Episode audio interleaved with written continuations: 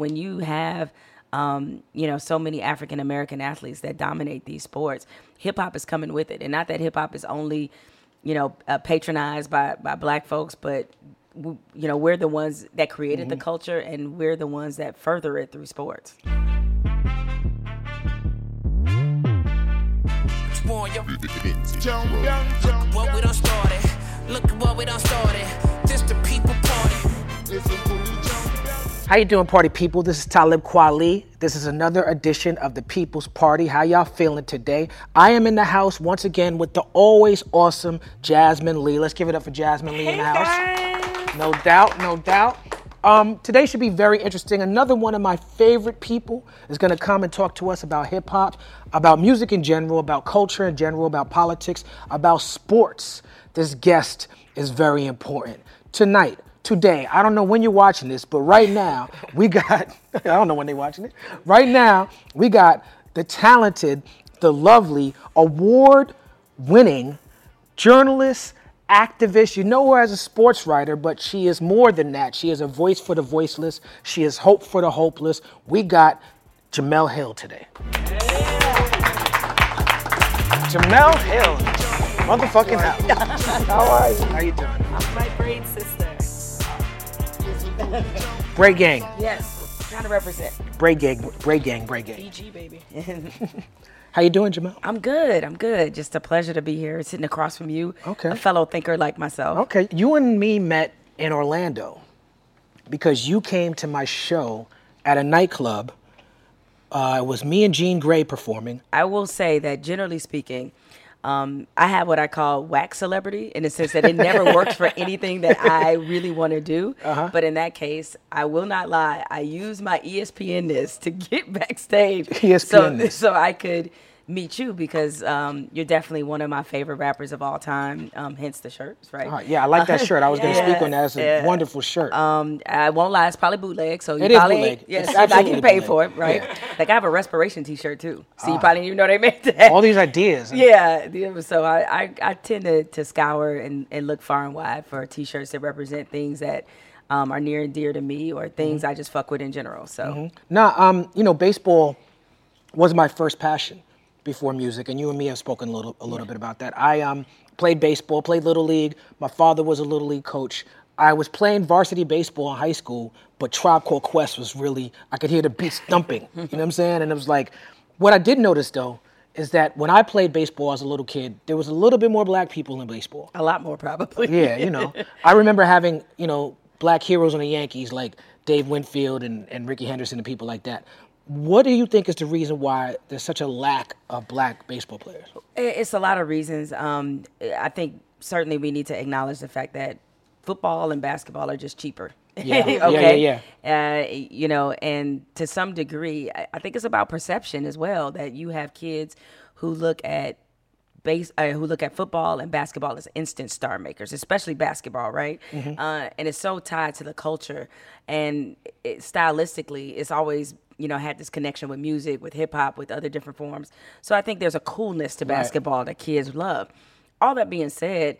I'm not as um, easy, or um, I'm not. I'm not reluctant, or I am reluctant to let Major League Baseball off the hook because part of this is also about investment. And you know, kids in the inner cities, one thing you see disappearing rapidly is physical education, parks, those kind of things, Right. and that's where typically I don't know how it was when you was growing up. That's where like baseball was my first love too. Right. Right. I played fast pitch softball. Um, I used to watch Major League Baseball every Saturday. Um, shout out to Mel Allen for this week in baseball. I used to watch that yeah. every week, and um, but it started disappearing from my neighborhood because the you know in, in poor neighborhoods the ball fields won't be kept up. It'll just the traces of it just kind of won't exist, and um, so I think Major League Baseball needs to do a better job of coming into inner cities, uh, building baseball academies. They've built a ton of baseball academies, obviously in the Dominican and Cuba and other places. They need to have that same and similar commitment in the inner cities. I know they have the RBI program, Yeah, that's which a is great in Compton, program. which is a great program, Yeah. but they need to expand it and honestly make it more economically viable for um, kids in urban cities to play because baseball is expensive. Yeah. I mean, it, after the equipment alone, now it's strictly becoming an elitist sport because only those kids who can afford to travel, who can afford to, you know, go to certain places will be able to play. And you do not want a sport that isn't that economically diverse. Word up, word up. I love the fundamentals of baseball, but it's absolutely a suburban thing. Yeah. I, I was blessed to grow up near a park. Um, most people did not grow up near a park. If we played baseball in the street, it was wiffle ball. Um, we played touch football on the street, tackle football on the street, basketball on the street. I never really got into basketball. And I'm not, again, I'm not a sports guy. I don't know too much about sports. I was not coordinated with basketball at all. you know what I'm saying? But, but my favorite, one of my favorite rappers, Biggie, said either you sling and crack rock or you got a wicked jump shot. That line connects hip hop and sports in so many ways. And you're a really a hip hop sports journalists. Yeah, I mean, I always, when I was at ESPN, me and also my uh, former co host, Michael Smith, we always looked for ways to connect the two because it was just, to me, so vibrant. Um, the connection, the tissue was always there. As they often say, most rappers want to be athletes, most athletes want to be rappers. Right. Um, and neither one are usually as good as they think they are when they try decide to make that switch. But Right. um, but uh, you know, nevertheless, um, I think that part of the reason why uh, certain sports are as big as they are in America today is because of that hip hop link. It's, it's funny to me now when I look at the NBA because there was this period where they acted, the league acted as if it was ashamed of the hip hop connection. You know. I'm old enough to remember when there was a dress code in the NBA, Right. And a big reason it was because of throwback, Right. Them Uniform. long-ass suits. long ass, yeah, right. The Steve Harvey specials, yeah, right? um, and also, you know, Allen Iverson with the with the straight backs and coming Yeah. to games in jerseys and gold Right. chains and you know him We're talking about practice. right? Right. Him very much and vibrantly representing hip hop culture, and that was considered a, a threat to the NBA. Right. Not then. Now you turn to ESPN and and they got J Cole's "Motivate" as, as the backdrop to the you know playoff music, or they got Anderson Paak or all these other hip hop artists um, that they are soliciting to sell their product. Yeah, so I it's think I got a check for March Madness once for a See song. what I'm saying? Yeah. Like, and so it, it's just interesting to see how that relationship has grown. But when you have, um, you know, so many African American athletes that dominate these sports, hip hop is coming with it, and not that hip hop is only, you know, uh, patronized by by black folks, but w- you know, we're the ones that created Mm-hmm. the culture, and we're the ones that further it through sports. Who's the best athlete on the mic? Uh, the best athlete on the mic. Okay, well, so I'm just gonna make this more of a, a lifetime question. All right, but I, I I'm do- on I'm on a Shaq album No, that I was never came say, out. I, I, I think it's Shaq though. Is Like, Shaq the best? Yeah, I mean Okay. the best that I I've heard. Now, granted, We don't need no hooks. uh, a lot of people, and I have to say, I have not listened to his music um, intently enough to know, but. Uh, Damian Lillard is another dude they say got legitimate skills. I that would be the name that I would bring up. Okay. I- again, I don't know too much about the basketball players, but I heard Damian Lillard rap. I did an event with him, and he don't. and he's legit. Yeah. So Shaq, far as I know, is the only um, athlete that ever went like gold, right? So he Right. actually sold.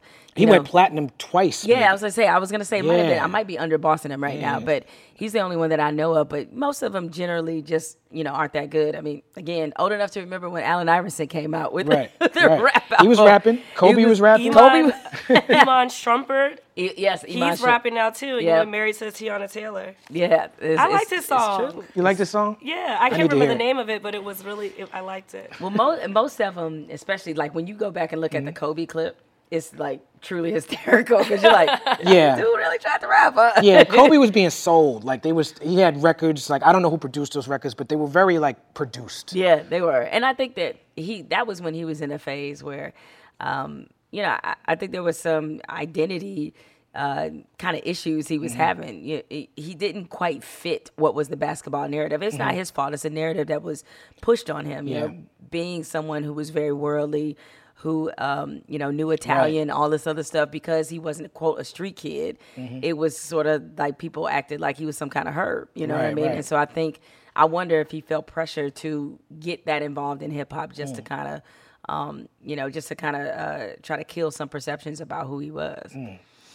So you've had um, on your show, on your podcast, you've had uh, Killer Mike, and uh, you are are you doing a show with LeBron as well? Yeah, I, narrated a documentary that LeBron. Um, uh, that came out on uh, Showtime called "Shut Up and Dribble," which is basically uh, for those who don't know the backstory, uh, Laura Ingraham um, from Fox News, when LeBron uh, expressed some criticisms of the president, criticisms that weren't wrong, and Mm-hmm. even if she disagreed with him, LeBron probably paid more taxes than she does, right? So that's just what it is. Right, he worth half a billion. They still praise painting nigga on his house. You know what I'm saying? And so she said on air in her commentary, why can't he just shut up and dribble? And meanwhile, this is the same network. Bullshit you not. This this is one of the funniest moments I've ever seen in television history. Is um, I was channel surfing and Ja Rule was on Fox News and they listed. I, sw- I swear you could We go need to find know it. what Ja Rule thinks. I was like, yes, but LeBron has to shut up. They've had Fabio on as a political commentator, Really? but LeBron got to shut up and dribble. So I say all that to say, he said that the documentary was already in the works, Mm-hmm. and I had, I was a commentator at that point, Mm-hmm. and once she said shut up and dribble.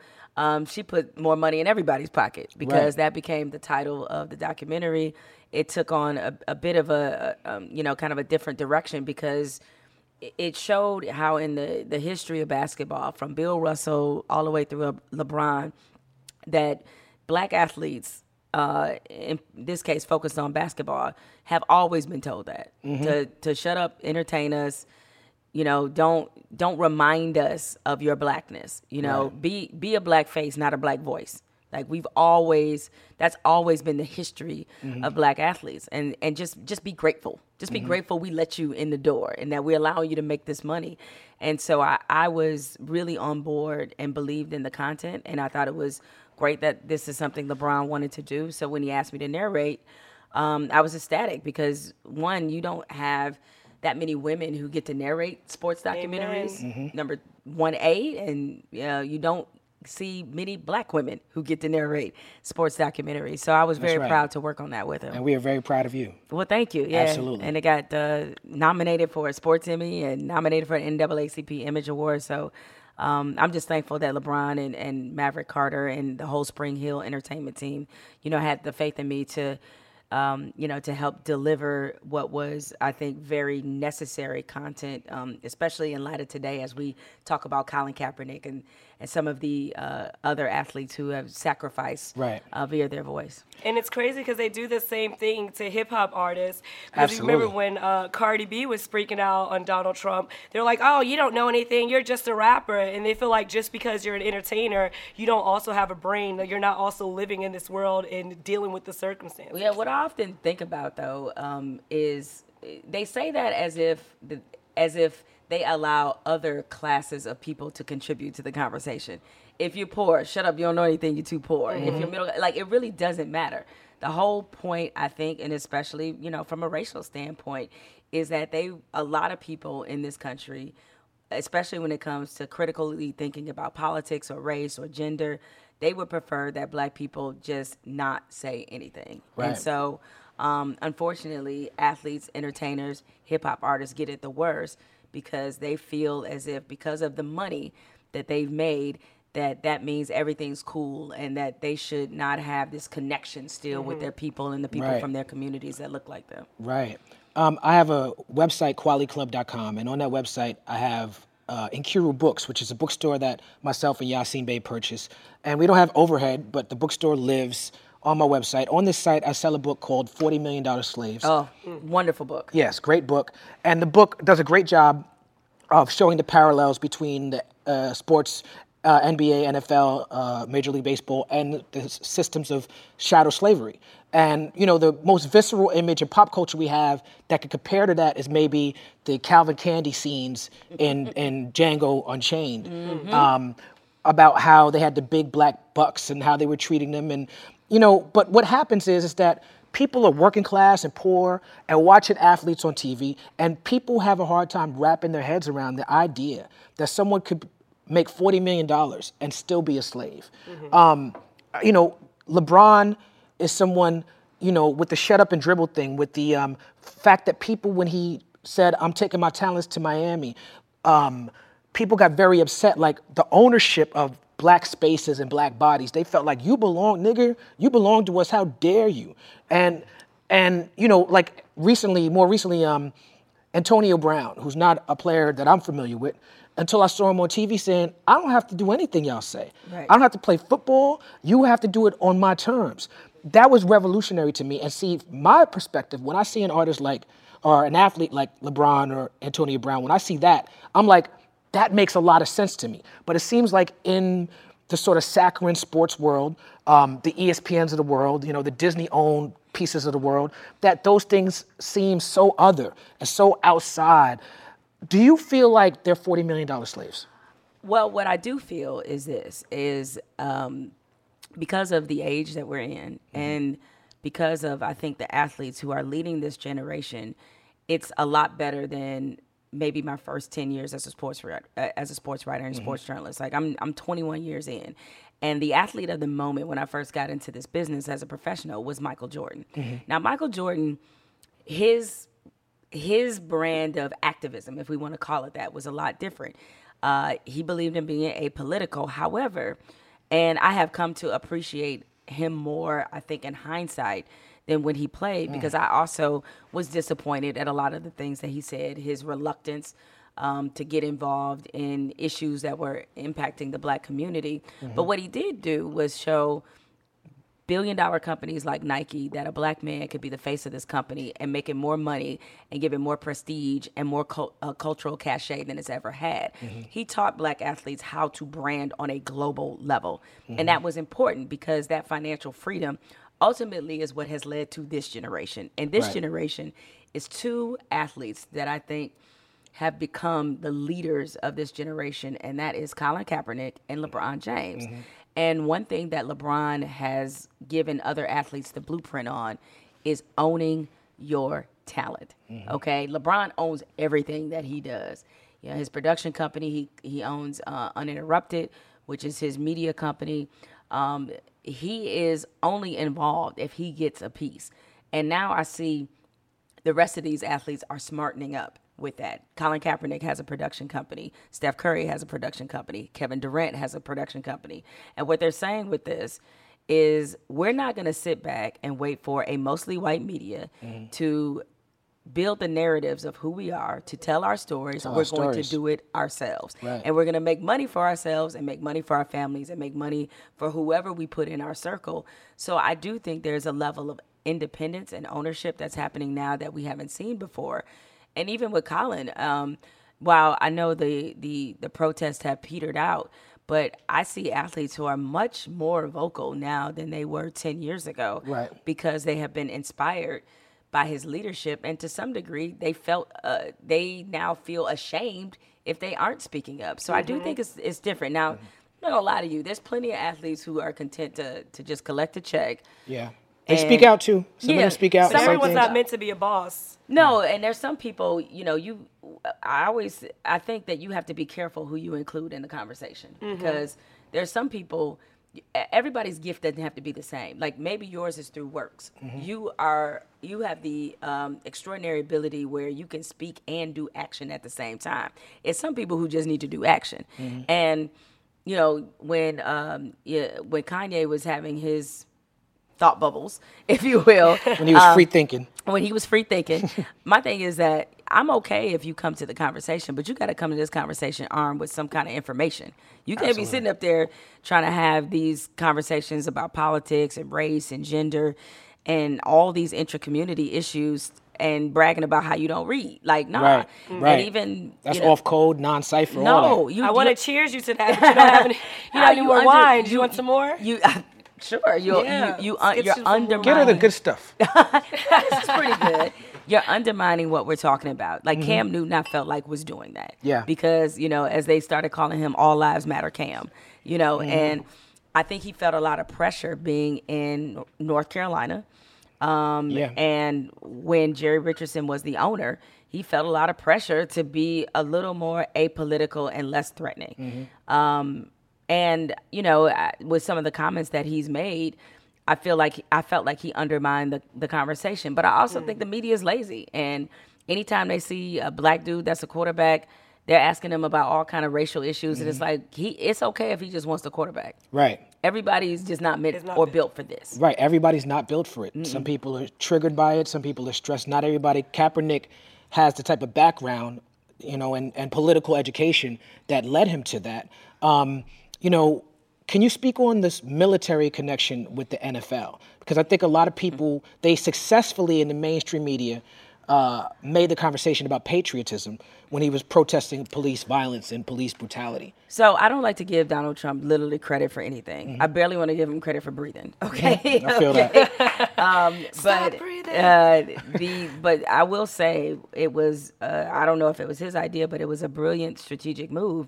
Is that he hijacked the conversation and Right. made it about patriotism, and so he associated with the troops, which, as of course, in this country, you know, we all have um, a, a, a high level of respect for troops. We all have a, um, you know, a, a- sentimentality about what they've given and sacrificed to, to, to give to this country. There, there's no debating that, right?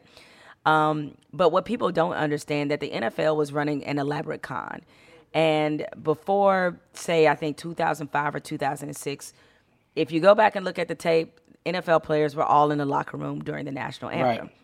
And it wasn't until the Department of Defense cut a check to the NFL where they brought the players out on the field. Um, and you see these military flyovers and they make a production of it. And even mm-hmm. when you see these military families who are reunited on the field, we've seen them at halftime, we've seen mm-hmm. them, and it gives everybody a good feeling and a good sense of pride. They did it to recruit. Mm-hmm. Okay. And so they use the NFL to do that. And so it was always, while I wouldn't say it was completely disingenuous, it was an asterisk to it because it was about a check because they wouldn't be doing it unless they were getting paid. Right. So for people, And that started what year? um, I believe it started at around 2006 or 2007. Because even, you know, I didn't realize they've done a, such a good job of selling it. I didn't realize it wasn't always going on. Right. Until I re- researched it. So there's a lot of people who are in the conversation who think it's always been like that. Yeah, and much like a lot of people didn't understand after 9 11 how our police forces across the country became more militarized as a result of 9 11. And even the national anthem in sports took on much more meaning after 9 11. It did for a lot of people, understandably so. Um, and so, because of that, uh, people had this visceral reaction when Colin Kaepernick started kneeling. Uh, they forgot about the check that the NFL was getting. They also forgot about the fact that it was an Army Ranger that told him to kneel Mm-hmm. and not to sit. Because originally he was sitting. He met with this Army Ranger, Nate Boyer, who's an unbelievable person. I've been Mm-hmm. And who's Nate is not aligned with Kaepernick on his politic, no, not as far as I know. no. Well, he, um no, he definitely understands his social justice fight. Yeah, I don't think he's. I, I saw an interview with him recently Mm-hmm. where he was like, he spoke about being angry when he saw Kaepernick kneeling. Yeah, he did at first. Yeah, and at then first. Mm-hmm. once they talked, he came around and understood Right. the reason why he was doing it. That it really was unrelated to patriotism, Mm-hmm. troops.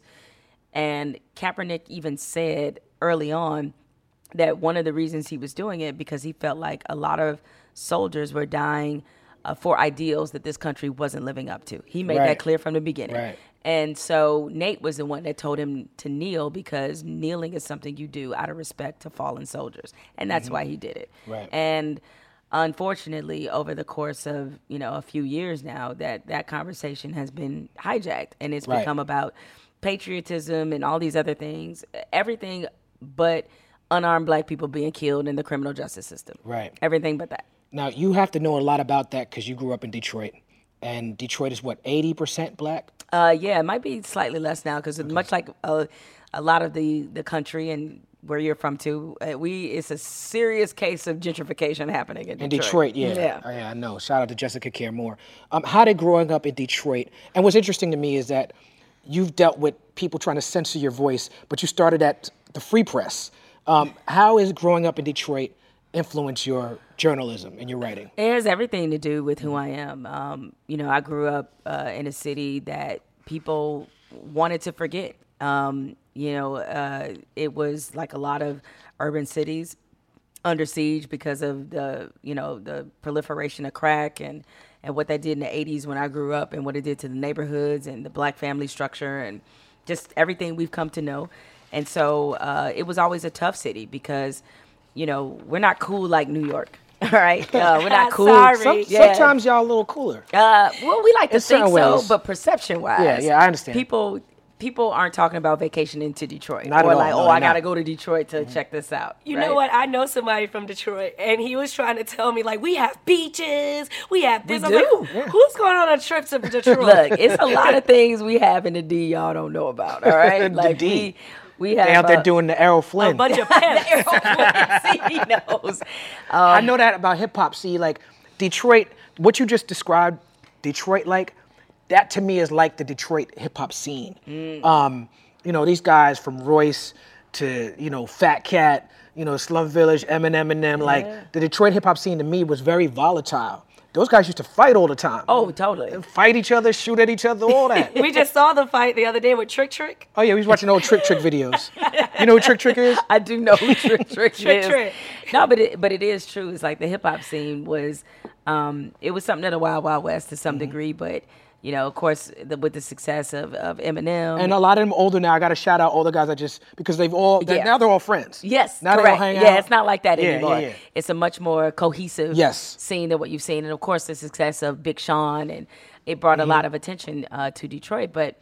It was a city that was often, you know, people took a shit on all the time. You know, you, the only time I used to see Detroit on the national news was when something bad happened, and of course, once a year when they released um, the murder rate and ranked them by city. We were always in the top three. They always had to talk about how, you know, Detroit was basically the armpit of the country. And so what happens is that people from Detroit, we not only, you know, stick tight together and stick up for each other, but you get a chip on your shoulder. Yeah. And um, it also kind of gives you this sense of, of toughness. And, uh, you know, I know the, the shirts have been populated everybody else, but truly Detroit versus everybody. Yeah. And so, um, as a as a journalist, years later, I think that's what made me fearless, not just about my opinion, but about my reporting. Like there mm-hmm. were questions I'm supposed to be afraid to ask a coach why he lost or why he didn't run a particular play when, you know, people I've seen people in my neighborhood or know of people in my neighborhood who've been shot and killed, mm-hmm. right? I mean, I, I'm the child of recovering drug addicts. Like mm-hmm. me, Donald Trump telling people I need to be fired. Who gives a fuck? Like at the mm-hmm. end of the day, like mm-hmm. I don't because mm-hmm. I'm just like, dude, I mean, I've had you know, family members and people close to me recover from things far worse than any of what you're talking about right now. So this is nothing to me. So um, I am always grateful and thankful for Detroit for giving me that sense of perspective to know that a lot of the things, the criticism I've dealt with, you know, racial, gender, or otherwise, is to a large degree first world problems based off how I grew up. See, what you just said is what I really love about you and why you have become a voice for the voiceless. I am someone who I'm proud to not have a boss. You've had bosses, but you don't give a fuck. you know what I'm saying? So you just like me. It's like it I don't even like two fucks at Yeah. one point. you know, you you have respect for them, but you're not apologetic. You you unapologetically black, and you're saying what you got to say. When you said Donald Trump is a white supremacist, in my world, that's a fact. But it was treated like you're not supposed to say that. I have a friend named Raqiyah Mays who. Um, She's a journalist. She's been doing it for a long time. Jared, you know, you remember Raqiyah from back in the day. Um, but she said to me the other day that she made a decision recently to not be a journalist anymore. She said, I'm going to be an activist. And of course, this activist journalist, you know, Mumia Abu Jamal is my favorite activist journalist. But when you're an activist journalist, you're not platforming opinions that you feel like are harmful. Um, right now, this is something I'm new. I'm trying with this show. You know, with this, people call it a podcast. I call it a show.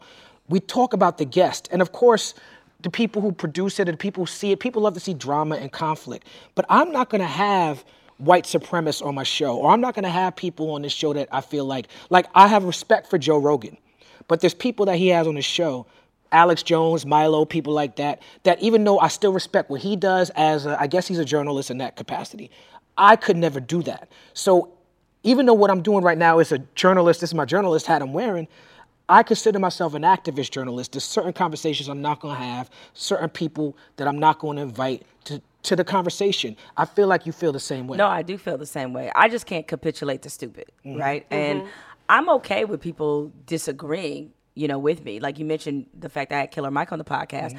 I don't um I, don't agree with everything Killer Mike says. Um and you know, uh, I I I have often been, you know, curious about his his continued uh, uh, support of, of, Bernie Sanders. Not saying that mm-hmm. he isn't allowed to support who he wants to support, but I, am curious how the ideals kind of kind of mm-hmm. match up. And so, with all that being said, but I have respect for for Killer Mike because he's informed. Um, he has good ideas. He is, I think, a hell of a thinker, and I can appreciate the way his mind works. What I can't do, like you said, Richard Spencer, nah, you just giving a platform to somebody who needs your platform way more than you need theirs. Right. Like they don't even have one. That's why they trying to be on your shit. That's you right. know? And so like when people when I get every now and again, and you get the same thing too, is I'll get a a influx of Candace Owens supporters saying you afraid to debate her and all this. I'm like, I ain't paid to debate Candace Owens. Candace Owens is trying to be where I am, not the other way around. Right. Right. So right. I'm much bigger than her. And I'm not trying to say that to sound like an asshole, but the reality is like I don't punch down. That's For right. what? You know what I'm saying? So yeah, people uh, get confused when I be on Twitter. They be like, "Why are you debating them?" I'm like, "I'm not debating them. No. This is not a debate. No one agreed to this. There's no rules of engagement. There's no outside party that we all agreed as a, it, it, you know, to, uh, moderate. None of that. Um, my hero, academically, one of them is John Henrik Clarke, and he said. Uh, I'm trying to remember the exact quote now because I don't want to fuck it up. You know um, Should we pull it up? He said, "I debate my equals. All others I teach."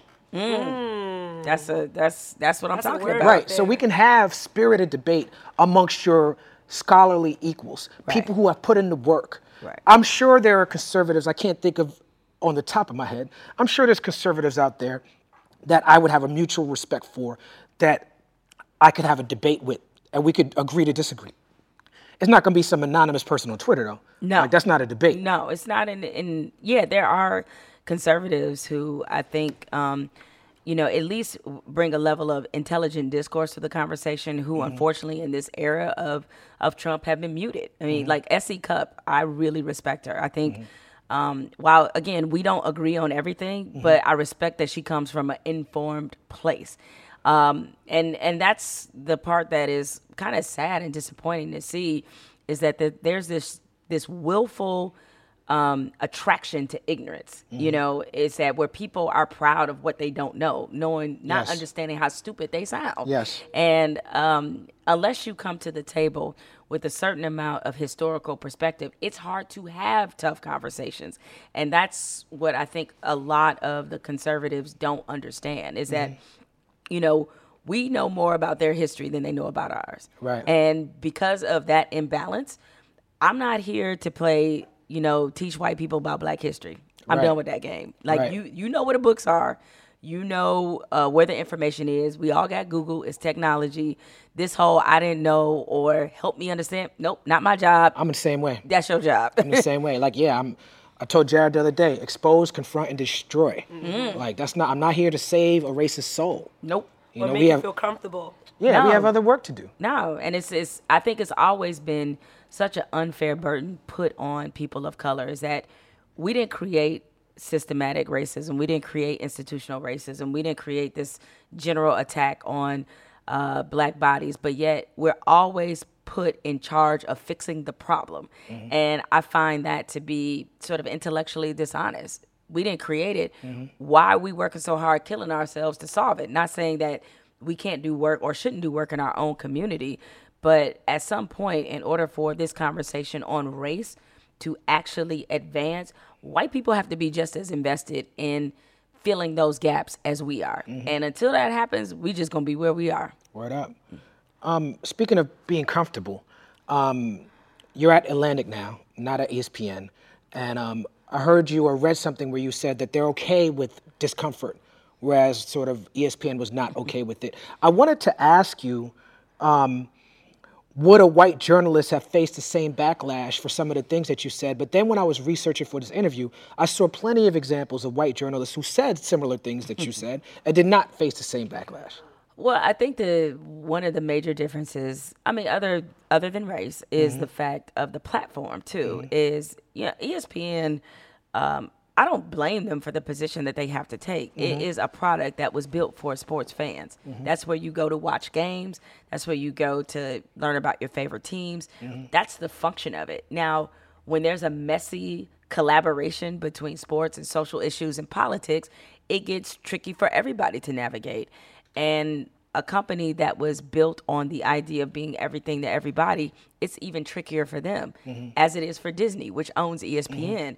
And so, um, The Atlantic, the thought process, the critical thinking that happens there, it's a political magazine meant to cause political discomfort, right? Meant to push ideas of critical thinking, meant to challenge the stat- status quo. It that's what it's supposed to do. That's the function of its job. And so for me, that was uh, a much um, uh, it was a it was a fit that made all the sense in the world because of where I was from a, a personal and professional standpoint. Is I, I, had a great time at ESPN. I was there 12 years, mm-hmm. and it's the best job I've ever had. It's the longest job I've ever had, but we had reached a point in our relationship where as much as there was mutual respect we didn't have any business being together mm-hmm. right it's right. like i wanted to go my way right i knew they needed to go a it's different a conscious uncoupling it was that was exactly the way that i would put it and mm-hmm. i respected the position that they were in and they respected the position that i felt i needed to be in it was entire conversations taking place in this country that i felt like i needed to be a part of um, and needed to be doing more than what I was doing. And I couldn't do that there. Mm. And so it made all the sense in the world to leave. I know that Donald Trump is a white supremacist. Convince someone that doesn't know that in their heart that Donald Trump is a white supremacist. So, what I would say is um, they have got to do some reading. And, uh, you know, a lot of the people who, because I get it all the time, you get it all the time, mm. is people saying, well, well, I don't, I don't understand, and what has he done? And then they, of course, my favorite is when they point to some award the NAACP gave him years ago. Which right, is, that's been debunked. Which is debunked yeah. a thousand times, yeah. which is paid for. So you have to come into the conversation one with an open mind and two willing to do the work to see it and mm-hmm. it's not like it's that hard you can go back to you know the the racial housing discrimination suits, uh, the Central Park Five, the birther conspiracy. We could just start there. Let's just leave the mm-hmm. 70s and the 80s out of it. Let's just start with the birther conspiracy, which was some bullshit. It's mm-hmm. like the the black president, the only black president that we have. He uh, furthered totally. Um, you know, built his political career. That's right. On a absolute lie, mm-hmm. because he was on Fox every week. Oh my God! During the Obama what presidency, better just about. way to ingratiate yourself yeah. to the kind of base that he did than to try to delegitimize the first black president. And um, it wasn't just him; it was Melania too. It was all. So it's it's we can start there and move forward. No, Mexicans are not all rapists and drug dealers. Mm-hmm. All right. No, African countries are not all shit, shithole countries. Mm-hmm. Like the his language and and and discussion of marginalized groups has been so reckless. Mm-hmm. I mean, even in his rallies, like, and for people to try to have that, you know, um, sort of separation by saying, "Oh, he just said that to get elected." Well, somebody voted for him based off that. Right. And, and then did you hear him when he got elected? And they started chanting, "Lock her up." He was like, "We're not saying that no more. I was just saying that because it worked at the rallies." And that has been his whole mo. He mm-hmm. will say whatever he needs to say to get you to believe in a way that is almost cultish or to get you to ignore the other things. bottom line, every Trump supporter I've talked to, for the most part, that I've been able to have a relatively pleasant discussion with, at some point it gets to the racism. Mm-hmm. As in, it's something bigoted that they already believe that he connects with, right. and that's why they like him. Right. And while maybe I wouldn't go as far as to say all Trump supporters are bigots. I wouldn't say that or are racist, but he holds some bigoted beliefs that you share. And you got to own that, mm-hmm. be it about immigration. Like, I'm so damn tired of these stories about the Trump reporter, the Trump supporter that now regrets the decision after he showed them exactly who they are. Mm-hmm. I mean, you have people who uh, this one story, the LA Times just did this story, in fact, about this guy. Him and his wife have been raising their young child on different sides of the border. He voted for Donald Trump and was shocked when his wife got deported, who he knew was undocumented. Right. And that's because they all, a lot of them, I should say, have this mentality that they're all good at hurting people as long as it's not them. That's not how policy works. Mm-hmm. It doesn't say, hey, you, you're not going to be affected, but the rest of them are. He was yeah. coming for all of you. Yeah. And so um, I just find that their defense of him even now to be especially ignorant. Mm-hmm. What do you do? You think um, there's a difference between being racist and being a white supremacist? And what do you do? You think the differences are? I mean, I think those are very closely aligned. I mean, with white supremacy, um, that is an expected level of superiority over other races. That means you just straight up think you're better than them, be it intellectually, be it, you know, in whatever category, usually intellectually or um, just from a, a status and financial position. Like you just think you're better and that you aren't better because of something you've earned. You are better because you, that is your inherent right to be better than them because that's the way the hierarchy goes. Whereas, you know, racism is much more to me of a taught and learned experience. There's a lot of people who are racist simply because of the fact that they have not been exposed to other groups, other cultures. Yeah. Um, but there's also people um, who are, you know, racist because they have this built-in resentment and animosity toward people they don't know and don't look like them. When you look at the migration patterns of the country right now, people are living more segregated existences. oh yeah, And that's scary. Yes, because, it's um, fear. Yeah, it's fear. of the other. Um, in sociology, racism and white supremacy is one and the same. You know, the history of race, racism was created to justify the Atlantic slave trade. You know, we, we weren't looking at people as different races based on skin color before then. So the entire idea of race based on skin color is to support white supremacy. Like that's the whole reason for it. And like anybody could be bigoted. We all we all have bigotry in us. We all have bigot- done. big, bigotry is different than Yeah. racism and Yeah. you know even white supremacy. Like you said, we all can be bigoted. Um, I was, as a fan of journalism, um, I've been so disappointed in like the White House press corps, and uh, you know, uh, there was a Jewish guy uh, who I got into an argument with on Twitter the next day. Jewish journalist who was working for, you know, uh, this magazine, and he was a pro pro Trump Jewish guy, and he wanted to give Trump a layup. He wanted Trump to stand up against anti-Semitism. Jewish graves are being desecrated. People po- uh, uh, spray painting swastikas on Jewish grave sites and all this, and he started to ask the question. And Donald Trump, sensing that he was going to be asked about white supremacy, said, "You sit down, you be quiet. I already know what you're going to ask." That guy later tried to defend Donald Trump, and that's why me and him got into an argument on Twitter. But you know, the way that Donald Trump talks to someone like an April Ryan, um, this thing's incensed me because I feel like the other journalists in the room are supposed to have her fucking back. And I feel like they're just waiting for their turn so they could get their soundbite for their network. Even though Donald Trump will tell a straight up lie, like one one press conference, and this is why he don't even do the press conference anymore because he keeps get, getting caught lying. One guy from NBC was saying, "Well, here's the picture of your inauguration, uh, and here's a picture of Obama's. How could you say?" And Donald Trump just straight up lied, and they went on to the next question. I say this to say, you've been crit- critical of the idea of when they go low, we should go high. Now, Michelle Obama said that, and she's great. Everybody loves Michelle Obama, and her book is great. But I feel like maybe she could get away with that. Hillary couldn't get away with that. You know, I feel like I feel like the idea of they go low, we miss a lot of nuance in that. Yeah. Um, well, to address one part of what you said about the press corps, understand that the press corps, the di- the makeup of it has changed Mm-hmm. significantly since Trump has been in office.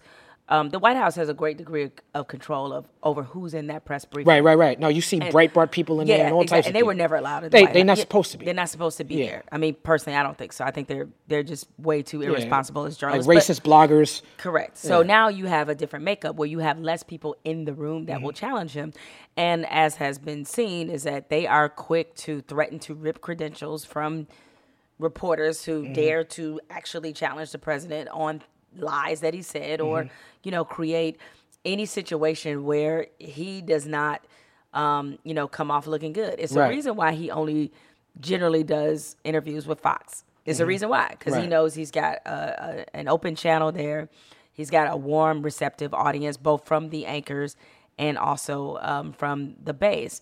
Um, and I couldn't agree with you more. Is that if I don't care what publication you represent, you represent, realize that if they do that to one of you, they will do that to all of you. That's right. And so, uh, if you see April Ryan being treated that way, understand that it's only a matter of time matter of time before that's you. And while you may think in some ways that you are ingratiating yourself to the president if you're any kind of real journalist understand that's not your friend. And i would say that if that was obama was there or anybody else. And what tripped me out um, i had the pleasure of going to the uh, white house twice when obama was the president. And um, it was a lot of media there. And what was so funny is that all the Fox News people that spent every day killing Obama and playing to every bit of racism they possibly could when it came to um, however they talked about him and talked about his policies, all in line in the receiving line, Right. all in line, right? Trying to get that picture, Clout Try- chasing. Clout chasing big time. and the thing is, like, if you ask them all honestly, none of them would ever say, they might say they disagree with his policy, whatever. But none of them would ever say he wasn't a decent human being. Right, And part of right. my issue with what we're seeing now is that there is so much evidence to suggest that the person in the White House is not even a decent person. Right. I mean, there's plenty of Republicans that we've had that I would disagree with them on policy, but you know what? I felt like they were actually decent people. Right. They their policy may have been misguided. We can argue over that. What I can't argue about is you stumbling, going out of your way to either not acknowledge or to in some way defend white supremacy. I mean, as Andrew Gillum told Ron DeSantis, I don't know if you're a racist, but the racists think you're racist. And Right. that should tell you a lot. Right. You can be judged by the company Right. that you keep. When David Duke and them and the Nazis are like, that's our guy. Right. That Yeah. should that should say a lot. But you know, I mean, I guess the sad part for me, um, seeing journalism, especially being under attack under this, you know, president, is one. Um, him routinely referring to journalists as enemies of the state, which I Yeah. think does put their lives at risk. Absolutely. right, Uh, a hundred percent. That's Yeah. one of the first paths to fascism. when Correct. You start shutting down when you start press. Mm-hmm. shutting down the media, and I don't think the public understands how important a free press is to a functioning democracy. The other part of it is that because he is so bold and outrageous in both his lies and his behavior, the media has gotten very gun shy about how to call out that behavior. If the president lies, just say he lies all this hand wringing, trying to call it inaccuracies and mistruths, and you know, trying to trying to um, soften the language isn't helping. When journalists lose the ability to call a lie a lie, it is seriously undermining every bit of credibility that we have in this profession. We have to be able to do that. Jemele, listen, this is a little off topic, but I need to ask this.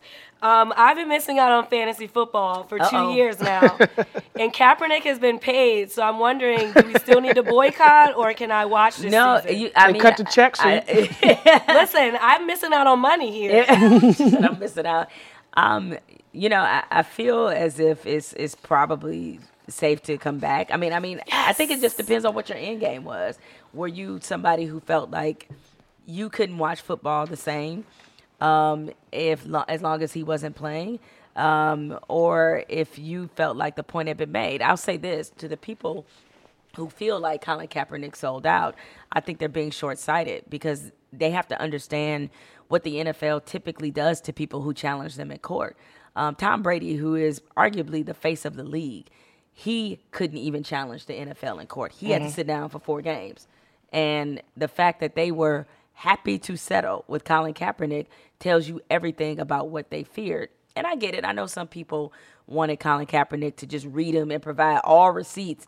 But if he loses, then what? You know what I'm saying? And um, I think he, uh, what he's done in being able to kind of beat the NFL at their own game has really spoken volumes. So it was a labor issue, and to me, that labor issue has been settled. So therefore, Amen. I Yeah, can so it shall be written, so it shall be done. You Yes. may be Thank able you. to go back and play fantasy football. Now, speaking of Tom Brady, am I correct to say that he went to the White House? no, He did not go. he did not go. Even though he hasn't been, he didn't go under Obama either. He didn't go under Obama. No, and um, I had a feeling he wouldn't be going under Trump, even though he was one of the, the athletes, one of the first ones, Mm-hmm. if not the first ones, to have a, a MAGA hat in his locker. Yeah, that's that's what made me think he went because of the MAGA hat. he just had the, and he had, he clearly was caught off guard when people started to ask him about that hat. yeah, he doesn't seem politically No, informed. uh, or I would say he doesn't seem inclined to share his politics. And, probably that's probably more accurate. um, and that hat was gone. Uh, his wife, um, Gisele, um, she has been very vocal about her, um, you know, rebuke of Trump. So I have a feeling that was another reason why you didn't see, See, him I, need, the White I need House. to educate myself on that. I asked because you, I, I was trying to do a segue. Okay. Because I wanted to ask about the Boston Red Sox. Oh yeah, yeah, that was not surprising, Mm-hmm. um, but it was also disappointing. You know, I mean, I, I guess to fill everybody in, it's like the Red Sox, uh, as is customary. There's a, um, or I should say, as is customary for some teams, Mm-hmm. depending on how those teams feel about Trump. Because Golden State ain't never getting that invite, right? Although Right. it's like, Never. who cares if you Right, wasn't right, going right. anyway? So whatever. But um, the Red Sox invited to the White House to celebrate winning the World Series, and every player of color did not go, Mm-hmm. including their manager uh, Alex Cora, who's Puerto Rican. Mm-hmm. Uh, we've seen how our government has decided to treat our fellow Americans, underline fellow Americans, Puerto Rico. That's one of my favorite places on the planet. and the fact that there's people in this country who actually do not understand they're a part of America, but that's beside the point.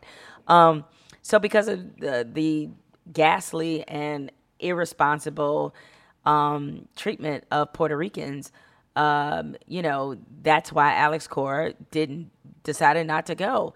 I just thought it was interesting because whenever, if anybody's noticed, whenever black players, people of color choose not to go to the White House, they are, you know, badgered by the media about their decision not to go. Why you mm-hmm. not going? Because you know, they're waiting for them to get involved in a political topic. And I wrote a piece for the Atlantic that flipped the question because if you were going to make black players and people of color account for their reason not to go, why aren't you asking white people why you are going? Yeah. Especially when you see that all the players that are of color are not going. Mm-hmm. That's the With right that in question. your Where's your brotherhood? I do have one more question. Okay. You've been very vocal about the season finale of Game of Thrones. Oh, dude, don't get me started. We'll be here another 20 minutes. I swear we horrible. will be. I, I'm I am someone, unpopular opinion here. I didn't have any issues with the season finale, or a lot of people were upset over the last season. Yeah. I had one issue with the last episode, Okay, which was? which was how is the dragon Drogon so cognizant and woke that he was like, you know what, this chair is fucking everything up.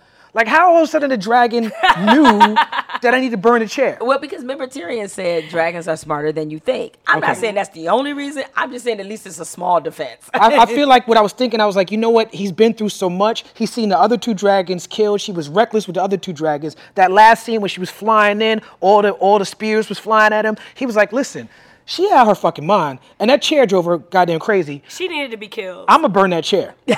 like, is this the chair's fault? I mean, it, it was Mm-hmm. supposed to be symbolic of the fact that all this, all this destruction, all this loss of life have, Mm-hmm. has happened because of this throne.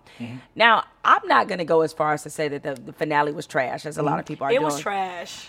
I won't go that far. I but binge watched for it there. three weeks I won't catch go- up for that. I don't want to go that far because it was still a great series Mm-hmm. and it's still one of the best television series of all time. That being said, Game of Thrones to me, the popularity, and I say this as somebody who just started watching two and a half, three months ago. Oh, right? so you new to it. So I'm new. Three I'm So you watched all, you watched all eight seasons. all eight, all eight. Oh, that sounds like a, a mind fuck. Yeah, but but it was great because I didn't have that same level of expectation mm-hmm. because a lot of people have been waiting two years. They're just like, oh mm-hmm. hell no, right?